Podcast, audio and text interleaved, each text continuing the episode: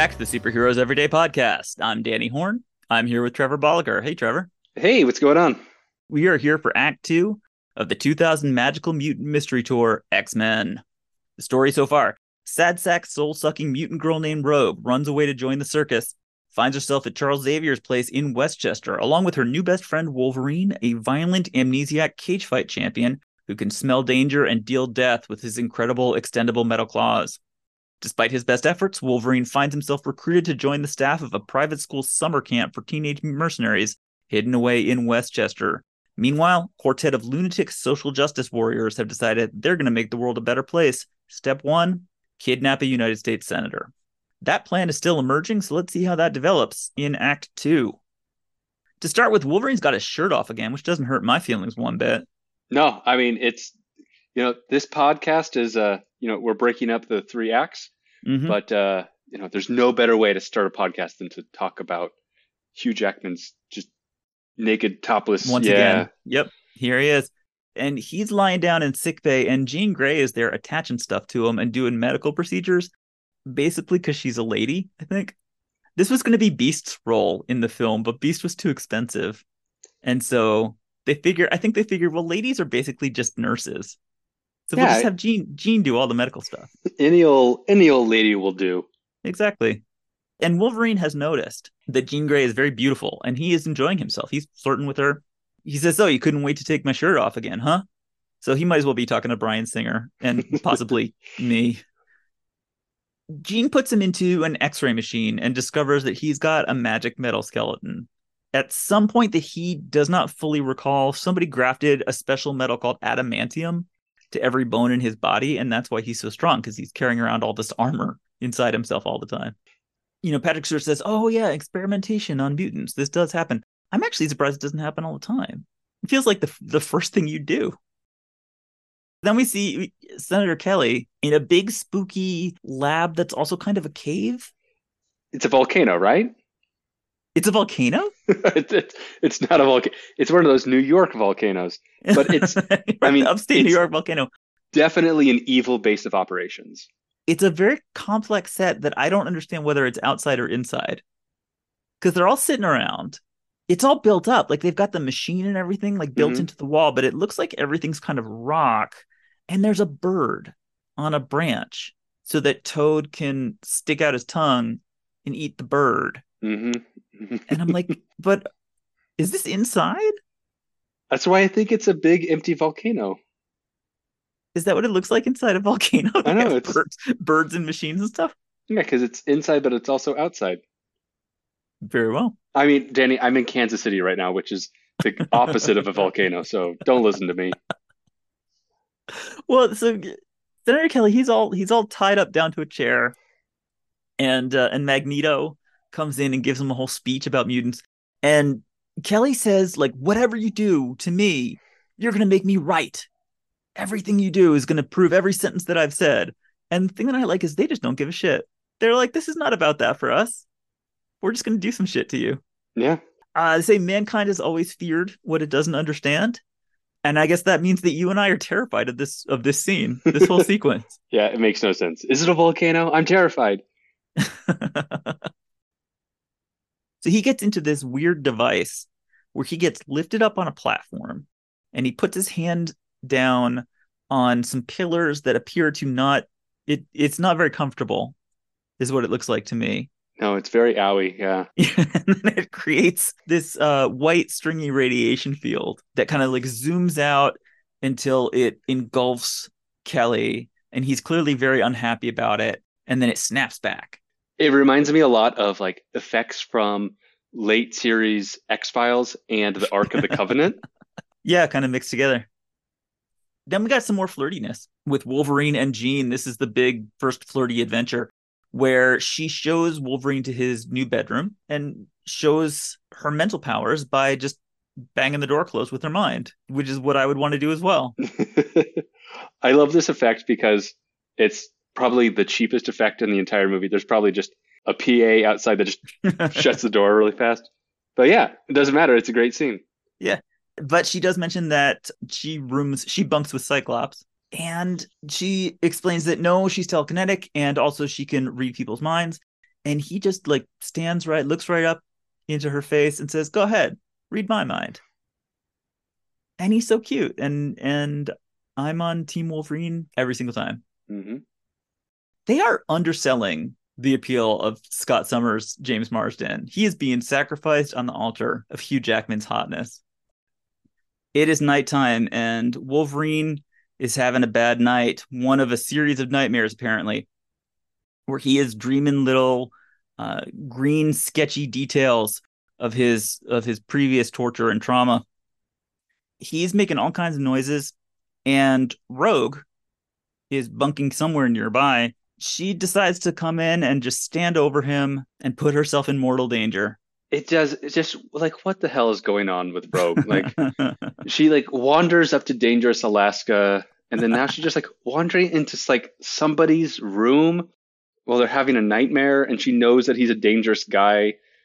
Yep. Uh, who's got like metal claws? Just she keeps putting herself in these really dangerous situations, and I don't care enough about her to hope that she doesn't get hurt. I tell you what, she's not going to do this twice because she she reaches down, she says, "Come on, wake up," and he wakes up. yeah, He gets up, he is all excited, and he puts his claws right through her. she mission accomplished. She woke him up. and it is a gruesome kind of scene. Especially the sound design, I think, is quite gruesome. It really sounds like he just he she's not breathing correctly. He's got his stuff right through her lungs, is what Oh. it sounds like. Yeah, it's very. There's a lot of liquid. This, this Yeah. squish of the metal blades through her. Yeah, it's excellent filmmaking right there. She's standing there dying, and he is horrified. He pulls his claws straight out again. So now it's an exit wound as well. This is not actually helpful. Uh, he tries kind of vaguely to scream for help, and she just grabs him and sucks his healing power right out of his body. You know, Danny, when you asked me if I wanted to do this movie, I was like, "Oh yeah, I love that movie. Let's do it." And then after a beat, I realized, "Oh wait, Rogue's in it." And I think I think this is the scene because she traumatizes him. She makes him feel bad for a dumb thing that she did. She woke I him mean, out to of a nightmare. to be fair, also, you get woken up from a nightmare, you don't like grab a knife and start stabbing people with it. Yeah, but this is a man who is named after a feral wild animal. yeah, well, he's upset. So she grabs him, she just sucks that power out. She heals up, and all the all the little woodland animals, all the school kids come to look in at the door and see what's happening. He collapses and she pushes her way out. And I tell you, those kids scatter to get out of her way. You do not want to touch this girl. Oh, yeah. That no. that is something we have all just learned. Yeah, no, that's. uh I have to imagine that she told people that she was like, "I'm super dangerous," and you know, like the moody goth girl that comes into your class. But then when you actually see, like, oh shit, she's dangerous. She's gonna like attack, Yeah. and suck the power out of the strongest man possible. hmm Then yeah, then you take her seriously. Well, you want to see somebody else who's having a hard day? Senator Kelly is in a weird. What is this place now? Mountaintop cave jail cell. Say it. It's a volcano. In it, yes. So here's Senator Kelly in a volcano, in a uh, sort of a, a jail cell volcano. Uh, there's bars on the window, and he somehow figures out that he can just squeeze his head all the way between those bars, Right on squishing through. out his face. It is very gross. This is a problem with villains that we have run across in these movies, which is you want them to be mean and unappealing, but you also need them to be something that the, that the audience is actively interested in looking at and spending time with. hmm And I feel like I keep running into movies where either the villain is so obnoxious that it makes me hate the movie or is so gross looking that I'm not happy with it. And Senator Kelly, I have to say, I'm not happy with this man, with looking at this man. You think he looks gross? He looks terribly gross. Are you kidding me? I think he looks like one of those alien stress dolls that when you squeeze them, their eyes shoot out, their, their tongue shoots out. that hadn't occurred to me, but he does have that kind of look. Yeah. So he goes through all the way through the bars, and by the time Magneto and Sabretooth try to figure out what's gone on with him, they come into the cell. He is gone. Magneto blasts the window Just off of the wall. Rips it right off the wall. He's very impatient. And he looks down and there's Gaston just like hanging onto the mountain, like in a cartoon. Which is very funny, but then it actually leads to one of my favorite parts in the entire movie. I've I've mentioned this before where Magneto, ambitious, ideas guy, loves to Mhm. monologue. Not that great at recruiting though. no, he's not. so he tells Sabretooth to like pull up the senator. Yeah. Sabretooth I thought Sabretooth ripped off his arm. It's just his sleeve from his jacket. Yeah, no, he's trying. Yeah, he tries to, to grab him. Kind he kind of tries, but not very well, and the senator just plummets to the water. Plummets to a, a messy death on the rocks below. And then Sabretooth comes back in and just kind of essentially shrugs at Magneto. And then Magneto like snaps him into the jail cell. He's, He Mhm. snaps the bars closed, and now Yeah. Sabretooth is, just growls. He's all unhappy. Mhm. Little saber tooth. And then there's the really there's the really gross Senator Kelly scene. Well, one of one of many, really. Yeah, many, many. Yeah. Yeah, where he gets up out of the beach. He's he is coming out of the water like a big pink pillow monster, kind of Mhm. goo monster who Yeah. comes. He gets out. It is not clear why he's like that, and it is not clear why he's not wearing clothes. But somehow he has lost his clothes and his self respect, and he just gloops up out of the water, I mean, gloop is the appropriate verb. and everyone is just staring at him. And he grabs somebody's clothes. I don't know who he he is stealing from at that moment. I mean, it's a very blatant crime. Everybody's looking at him, including, I don't know if you saw this, Stan Lee. That's Including Stanley's. Stanley. yeah, his Yeah. little cameos right there. Yeah, selling hot dogs. hmm And Senator Kelly's a famous person. Well, I don't know if the gloop monster is a famous person, but Senator Kelly is is known I by feel people. like, yeah, I feel like he's by the time he steals somebody's clothes, he's recognizable. Yeah, yeah. Guess that's true. In case the audience hasn't figured out that the senator is a mutant now, you know, through all the gloop and all that, someone on the beach says, "Is that a mutant?" so I just appreciate that the movie is still looking out for the very stoned people in the audience, just to make sure that they're right. they're on the same page as all the sober people.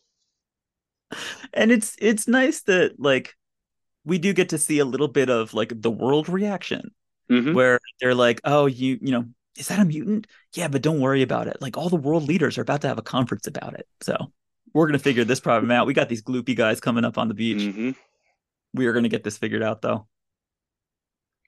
Back at the school, Rogue is sitting on a bench, and here comes Bobby Drake, little Iceman. Oh, Bobby. He's unhappy with her. He tells her that everybody's upset because she has used her power against another mutant. And he is really quite catty about it.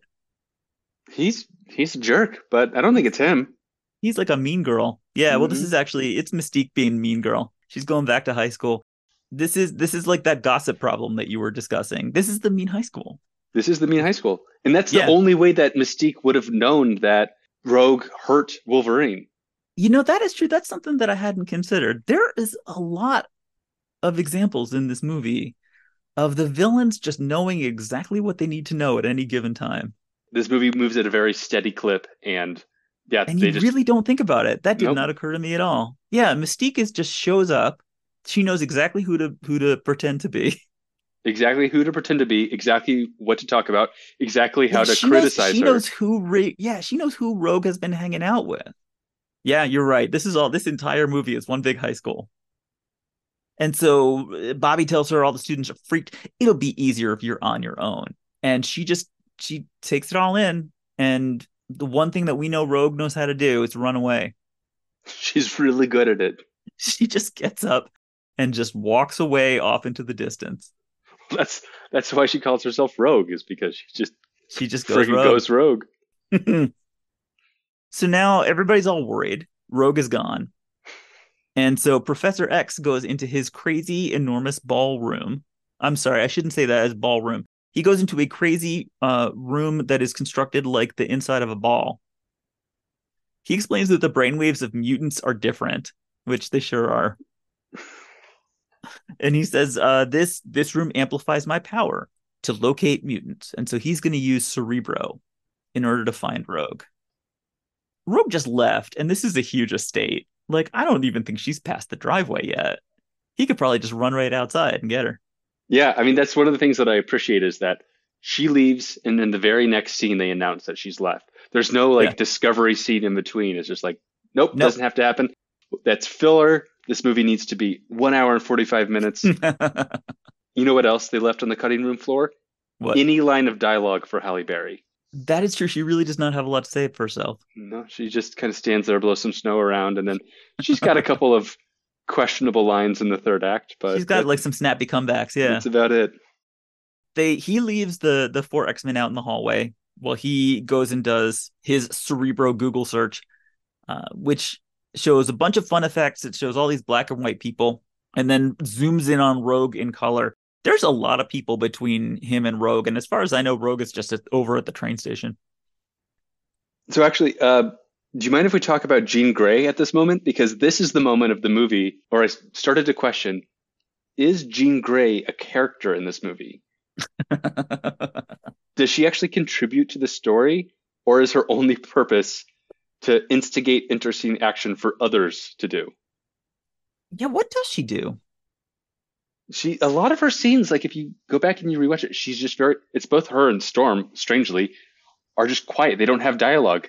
Yeah, I wonder how that happened. Yeah, yeah, she does like yeah, she does the medic stuff. Mm-hmm. Does she even do any telekinesis? Does she telekinete anything?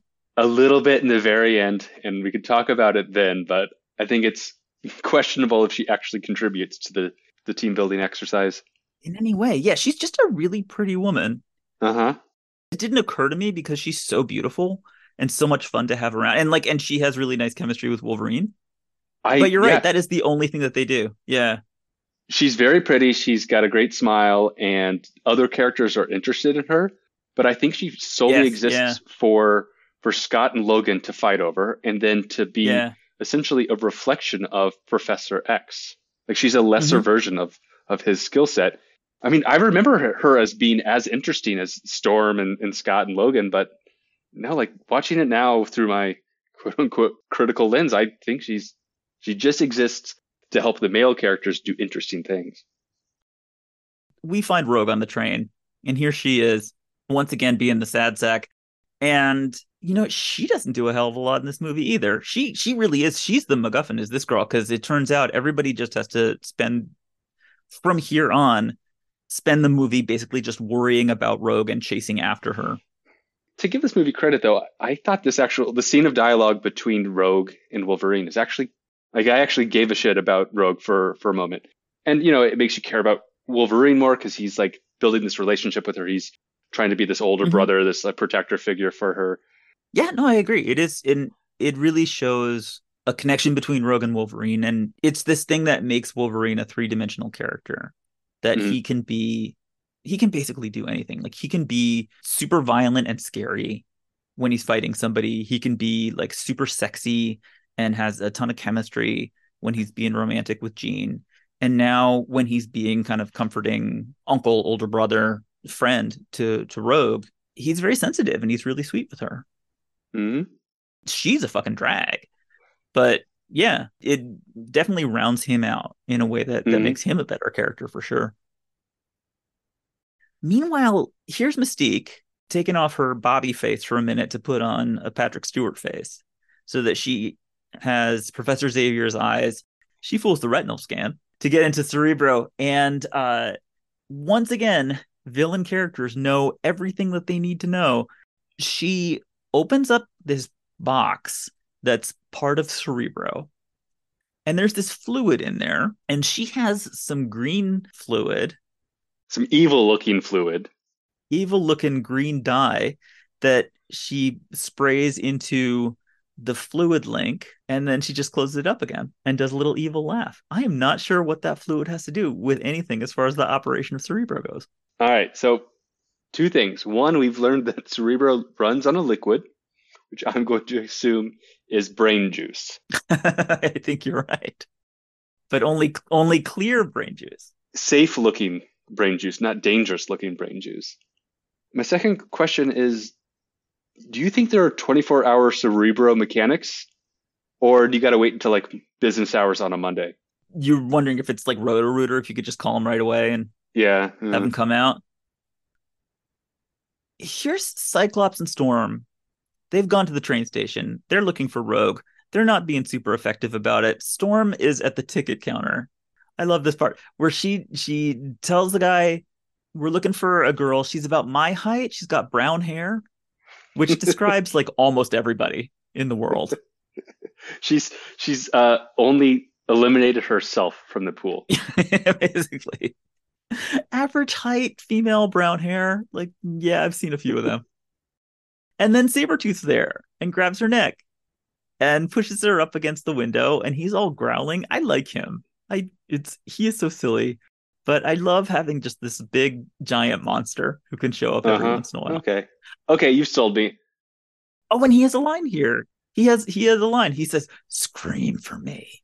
It's like his only line. Oh, that's poetic right there. Yeah. yeah, she doesn't do it, unfortunately. But that's partly because he's grabbing her neck. He's not being very clear about exactly what he wants. Yeah. And Toad is there. And so finally here's Toad doing Toad stuff. He climbs up the wall, all slippery, and he um and he uses his tongue to pull Cyclops' eye protector off. Pulls his eye protector up, and then he is just this radiating burst of nuclear red fire that destroys the entire train station. Like it smashes the ceiling and all this rubble falls. And you have to imagine like kills people and injures people. Probably. I mean, that thing's going to be closed for renovations for for months. yeah, for sure, at least. And then Storm uses her lightning power to to generate lightning that goes through that hole in the roof. And so that lightnings up Sabretooth and blows him across the room. I'm not sure what the uh what the outcome of that whole fight is. That's kind of where it ends. Yeah, I mean, a, a few million dollars of taxpayer money. That's one of the outcomes. What happens to Cyclops and what happens to Storm at the end of that fight? Where did they go? I yeah no, I was wondering this because they're not in the next few scenes of the movie. Couple of scenes. Nope. Yeah, they I have to just imagine that the the wreckage of Cyclops' mayhem knocked out Cyclops and Sabretooth mm-hmm. knocked out Storm. But yeah, it's maybe kind of. Don't think about it. yeah, I think well, I think you're right. I think it's like the pace of the movie, like I am realizing these things like after watching it several times, taking notes, and now talking to you about it. I realized like, oh wait, so how does where's this person go and how does that work? And like you don't notice this when you're actually watching the movie. Because the next scene is actually it's far more captivating than this. So you're It really is. The train yeah. stops. Rogue and Rogue and Wolverine are now on a train together that's moving out of the station. Train stops. There's all this kind of like haunted electricity stuff and magnet effects. And then the train just splits in half down the middle. And here comes Magneto making a huge production of this. He loves it. I love it. You can tell that this is pre iPhone because what this scene would be today is like all of a sudden every single person takes out their iPhone and starts filming what's going on. He levitates in. He has a cape on. He has a metal yarmulke on. He is the Grand Magneto the Great, magician and magnetician. Wolverine stands up. He's gonna he's gonna fight Magneto, and uh, it turns out Wolverine has metal all over inside his body and is not uh he's not the right guy to go up against Magneto. He's like the, the last person that should go go up against Magneto.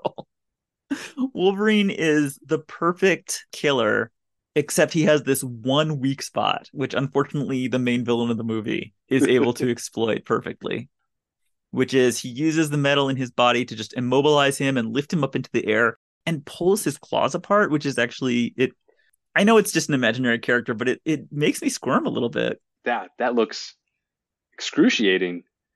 Yeah, Wolverine says like, "What do you want with me?" And that's when we find out the big um the big turn for the movie is he doesn't want Wolverine. He's here after Rogue. Now, I've got some I've got some magnet questions about this because Jean Grey has telekinesis, mm-hmm. which she hardly uses. I don't believe that there's a single time in this entire movie where she uses her telekinesis. You know who uses telekinesis? Magneto. He flies himself into the room. He throws stuff around. He he's I feel like they treat magnetism in this movie as if it's telekinesis. So this goes back to the comic book. Stan Lee and Jack Kirby were fascinated with four things that they kept writing stories about that they knew nothing about and could not understand: fire, magnetism, blindness, and women. And they were just going to keep writing stories about these until they figured it out. And they appear to think that magnetism applies to not just metal things, but honestly anything. So I can totally get like that he can manipulate Wolverine because Wolverine specifically has metal all over his body. But I don't feel like Magneto should be able to fly. That feels unfair to me. Like his ability is that he can, it's not just manipulate metal, but it's he can make metal levitate Mhm. and he can move metal around in space. And so I think in maybe in another movie they showed that he's got like metal on his shoes or something. And so he's not making his body levitate, he's making the metal within his clothing levitate. Mhm. But yeah, because of this, they can he's essentially all powerful. They Yep. just say metal. there's metal. There's metal there. Yeah. Yep. there is a huge police presence by the time these guys get a, make start to make their getaway. Magneto is coming out out of the train station, the wrecked train station, with Rogue over his shoulder. Wolverine still hung up somewhere. Sabretooth and Toad are with him. Cyclops and Storm are just not nowhere to be seen. So there's a whole bunch of police and police cars outside. And Magneto, this is actually a very Magneto. Everybody stops and everybody has a gun, and he just like picks up police cars and smashes them down on other police cars, which is pretty boss.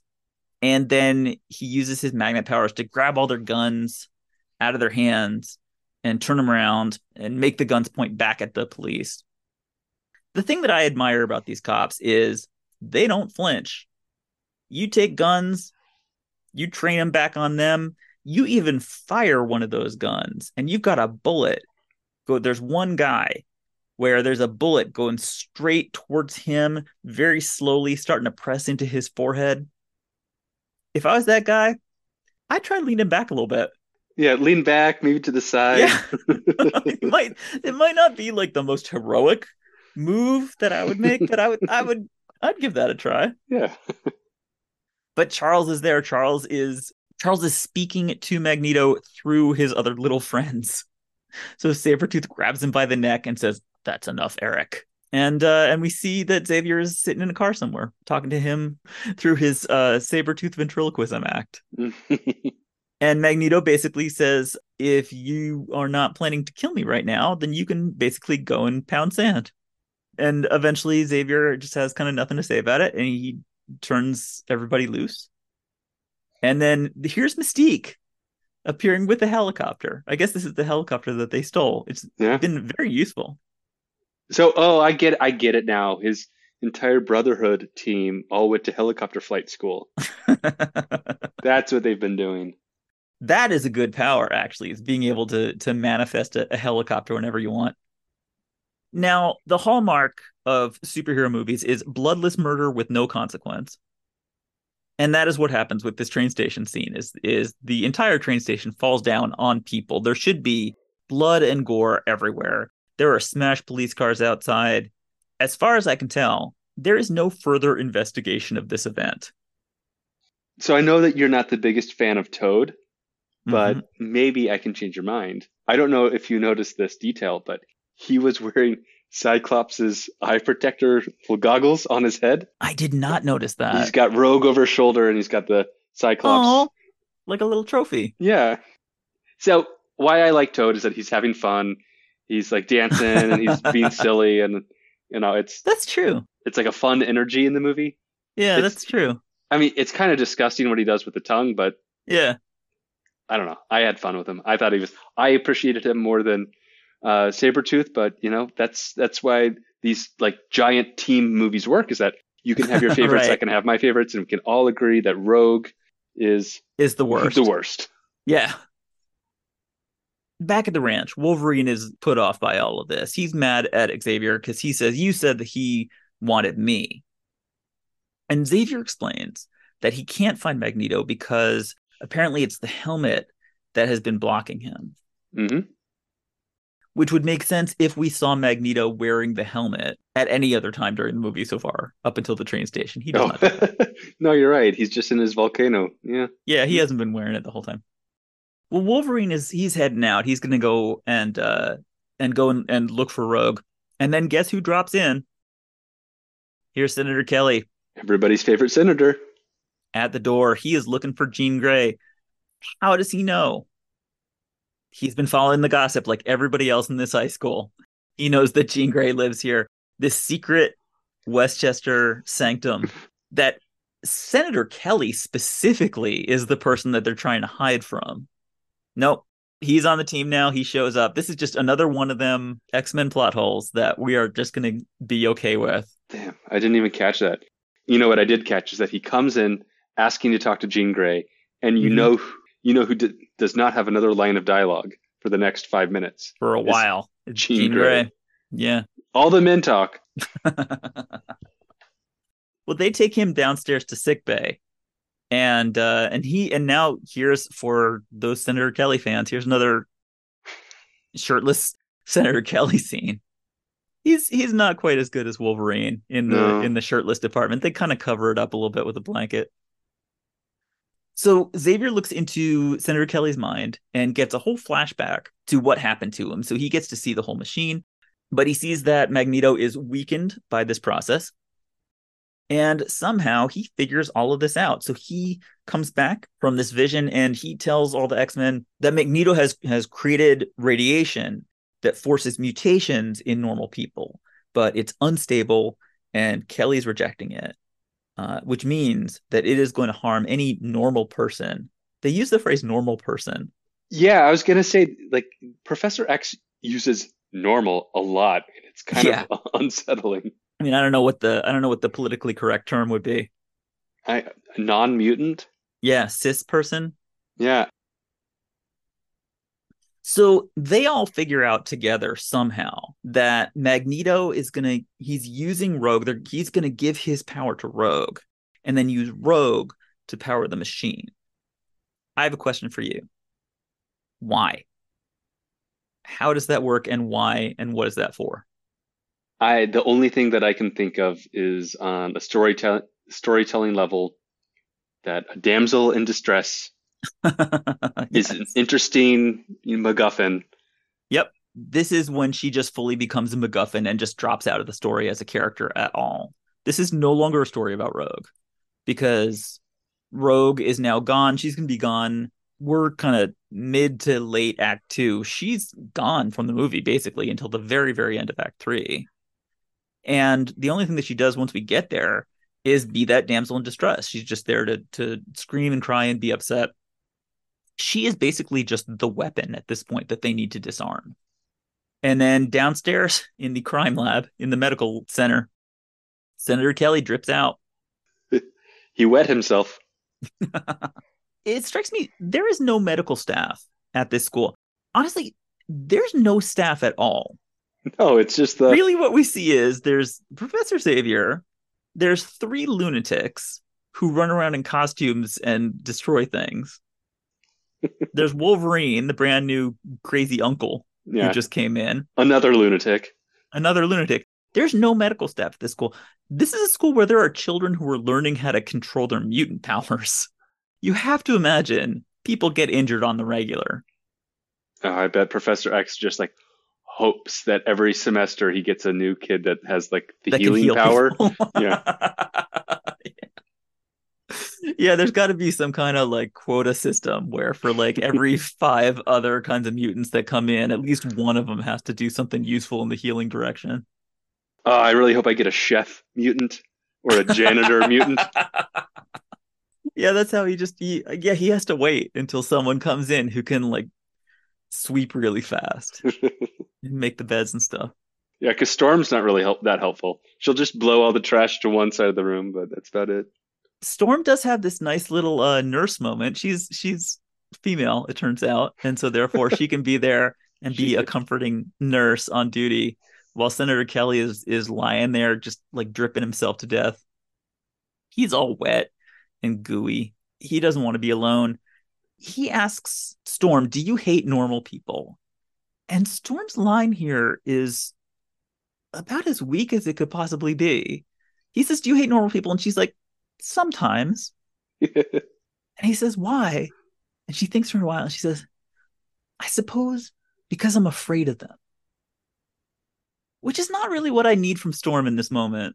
yeah, But it it does give it does give Kel- Kelly a great line. He says, Well, I think you've got one less person to be afraid of. And then he just dissolves into goo, which is a killer closing line. Like points to points to Senator Kelly. Right to the end. He's got he's got a good finale. He was saving that one up. I'm gonna save that one up. I'm gonna steal that. I hope that's my dying breath right there.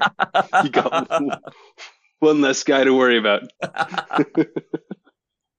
and so he just kind of like goes down the drain, flushes himself down the drain. and that is the end of another baffling plotline with no further consequence. So Xavier's going to use Cerebro again to find Rogue. Once again, we have to keep going back to this to find Rogue every five minutes. We got to figure out where she is. and uh, so Cerebro, Xavier tries to use Cerebro. He puts the helmet on and he concentrates real hard. But it turns out, as you and I know, Cerebro's full of green stuff. Hmm. So it doesn't work. Feeds back on him somehow. Something blows up. He blows a gasket in his brain, and he just falls off the chair. And now he's in sick bay. I hope they wiped it off. Oh. between between Kelly and then putting Xavier on there, I hope they had like a whole bunch of hand sanitizer that they kind of wiped it all down with.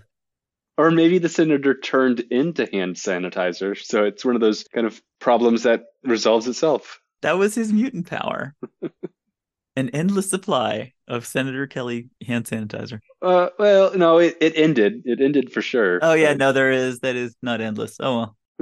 Uh, so Xavier's knocked out. He's going to be knocked out for the whole rest of the movie. It is another shirtless scene. If you wanted more shirtless scenes, here's now Patrick Stewart with his shirt off. People just can't keep their shirts on in this movie. They still need to figure out where Rogue is. And without Cerebro, they got no way to know. She could be anywhere. So Jean, she is the mechanic who's able to take the green stuff out of Cerebro and she knows how to fix it. And so then she decides to try it out. And there's a very dramatic little moment that doesn't actually do much where Scott sees that she's using it and she shuts the door on him and she tries it and it kind of messes her up and she kind of collapses off of it. But somehow she has figured out, she knows where Magneto is going.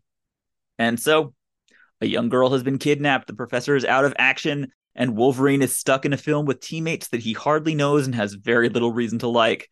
The fate of the free world is at stake and so this must be the end of Act Two of X Men, as usual with superhero movies. Act Three, Trevor, the endless battle sequence. And here's what's coming up.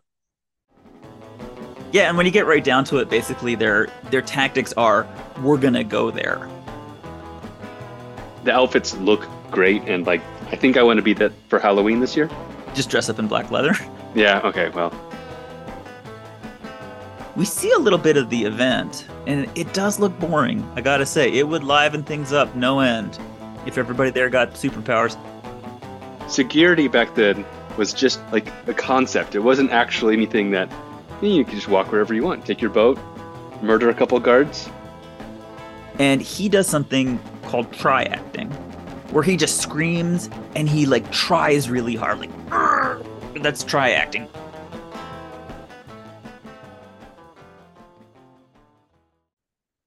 All right, stay tuned for that. Thank you, Trevor. Hey, pleasure as always. And we will be back here for everybody for Act Three of X Men on the Superheroes Everyday podcast. Thanks for listening.